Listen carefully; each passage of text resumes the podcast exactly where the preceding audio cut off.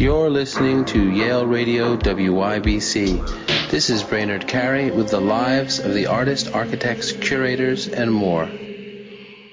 Today on our show, I'm talking with Anthony Akinbola. He's having a show at Sean Kelly now. Uh, Anthony, thanks so much for being with me today. Thank you. Thanks for having me, Bernard. Anthony, I went to your show, which I love. It's we're talking on September 21st, and it's running through October 22nd of this year. Um, let's talk about it. The, the, name of the show is Natural Beauty. There's there's two you know installations really. The the work uh, on the main floor and of course the work downstairs. But let's start with the title because that seems to to speak volumes in, in a way itself. The title Natural uh, Beauty. Can you tell me a little bit about that title? So when I was thinking about the show and and kind of what what it was going to be, I had started to reference the show I did last year, and I, I kind of wanted to continue that discussion, which was called Magic City, and it was a show that was focused on the conversation around fetish as it relates to objects, and usually fetishes associate associated with you know um, this quote unquote primitive kind of aesthetic. So for me, it was interesting um, bringing that conversation into a more contemporary context and looking at like how we kind of fetishize objects that we kind of use um, in our day to day, whether it be jewelry or cars or even the idea of like a amethyst crystal or a lucky penny or a um, clover. So um, that was kind of the genesis of it. But natural beauty kind of comes from the again the value that these objects hold um, without really being altered. And I think it was an interesting way to talk about the ready-made or about found object as like how can you appreciate this thing um, as it exists naturally. So let's talk about those objects. Um, in the in the first floor, we see these um, beautiful works that are all different colors. That are cloth, feels like fabric, um, but this is very specific. This is this is one of the objects that's fetishized, right? This is um, what's known as a do rag, right? It's a head covering that that's been used in in part because of, as you're saying, uh, how it's been fetishized. Is is that correct? Yeah, yeah, I I mean, and I had been making these works for a while, so I think that that is a conversation that is attached to the material, in of that, um, you know, there is a way in which you know America, in which the world kind of looks at durag that is different from what its primary utility is, which is really like a hair garment um, used in the maintenance of, of hair. So for me, there is something interesting about um, the perception and how it's viewed depending on the gaze that it's under. Um, but then there's also just something beautiful about that material for me in the way that it has a certain sheen and that the light kind of like moves over it. And there's something even when I was considering using the material early earlier that was just um a, a beauty that that the object held that you know even aesthetically outside of um the context it was put in you could just appreciate it for um its color and its vibrancy. I agree. Yeah, the colors are just gorgeous in these, and and and in the works that that we're discussing, it seemed to me there was um, almost two different approaches. There's one where we see kind of uh, folds. It almost feels like a parachute-like material when I first saw it, right? Something very kind of uh, three-dimensional. And there's other works that look almost like like flags. There's lines in them. They're they're. I mean, they're both just as as maybe minimalist in a sense, but um, they seem to go back between like two very specific aesthetics.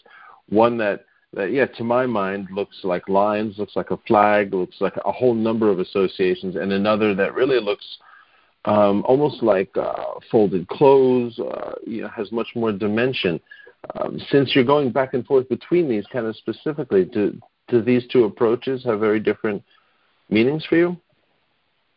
Um, not really different meanings. I think it's more about experimentation and, and trying to find how I can pull more information from the material. So being able to kind of focus on the different parts of it and and seeing how I can set up more um I wouldn't even say rules, but like kind of like setting up different parameters by which I make the work to achieve another outcome is is kind of the goal with that. The stripes are new because I kind of wanted to see what would happen if I was just using the tail and even though I kind of consider all of it to be somewhat of a minimalist approach, there was something about lines specifically in art history and artists that have worked with that from Sean Scully to Ian Davenport to Robert Irwin that that was interesting in like that pursuit of, you know, kind of the same line of experimentation, but also I just not worked with the material in that way. So there's something about getting that outcome, you know, sewing it that way that, you know, I was like, oh, this this could be a new direction. Well, as you say, there's this reference to, to history, right? You've talked about like ready-mades at the beginning in that relationship to the material, and then in these too, and it seems pertinent to this exhibit and your your whole um, way of working that you're referencing history, but but the history itself, and you know, stop me if I'm going too far, but the history itself is kind of fetishized, right? We're talking about a sort of Western history of of, of certain types of artists that have been um, that have come forward in in the last 50 years, largely white artists, of course. So, so just just to ask a little bit more about that kind of historical reference that you're kind of remaking and um, and kind of speaking to, right? Minimalist, color field, perhaps painters, as well as uh, conceptual work like like Duchamp's ready-mades. I mean, I think there's a reason also why. I mean, I'll start by saying that when I make the work, it truly I try not to reference these things. I know that the work is going to be in conversation with art history and those who came before me anyway, but my motive when I'm doing it is really not thinking about how can it be in conversation, but not ignoring that I think there's an interesting play where that goat in the show comes in um, because you have the term, you know, and its abbreviation used um, as it relates with sport and competition. So I feel like the fetish not only of a goat itself and the ubiquitous meaning it has, but also the abbreviation as it relates to how we fetishize idols and stars and people from the history is kind of appropriate when talking about that art history um, because I, I think there is some reference to the greats and how we consider that, and, and maybe um, the goat. I, don't. I mean, the way that the piece downstairs is set up in the show is um, there's this big long piece um, that is mimicking the color palette of, of the piece is mimicking this goat that sits across it. So it creates this um, what I kind of like to see as the smeared image where the goat becomes abstracted in the com- in the composition, and it's been called a self-portrait. So there's something about there's something about the I, I wouldn't say myself kind of taking on the position of the goat, but I even the fact that that could be it could be read that way, I think is a kind of cheeky move um, that kind of speaks on the competition or the sport element of art as I kind of look at at these people from our history. That's great. I'd love to talk about that that piece more. Um, really interesting. So interesting what you're saying. So the piece downstairs, which you're calling a, a, a self portrait, really. There's a there's a huge long panel, um, and then there's a as you're saying, like a stuffed goat sitting across from it. Uh, so yeah, let's jump a little more into this particular piece because it's uh, it's it's one of the most dramatic pieces in the show. Has an entire room to itself along with its goat. So there's a.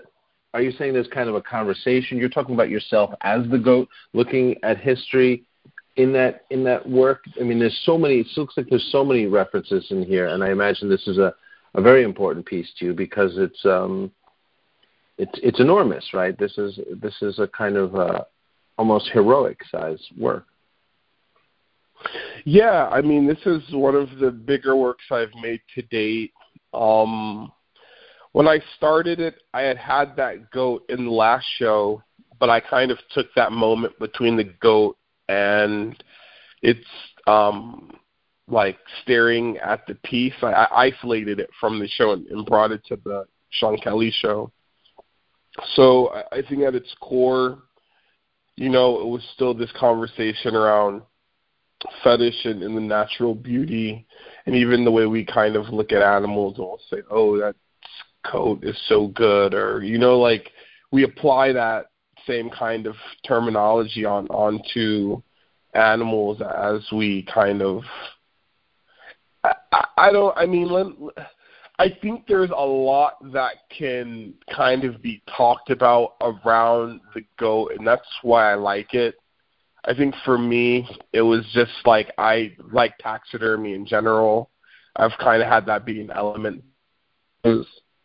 I think for this show, it was interesting to have the goat kind of dictate what that bigger work would be in terms of palette and and the color scheme and working from that direction. But I also like that there's this level of contrast between something that's super like produced like a, a ready-made durag and then you, you have the goat and you know you can set up this conversation where people don't really know what the connection is but you can start to make um so i think that was also i i liked how open it was but i i also like that it kind of branch out into all these conversations from competition to the idea of that same goat becoming a ready made through the pro- process of harvesting, you know, the um wool on it, you know, to make like a cashmere sweater and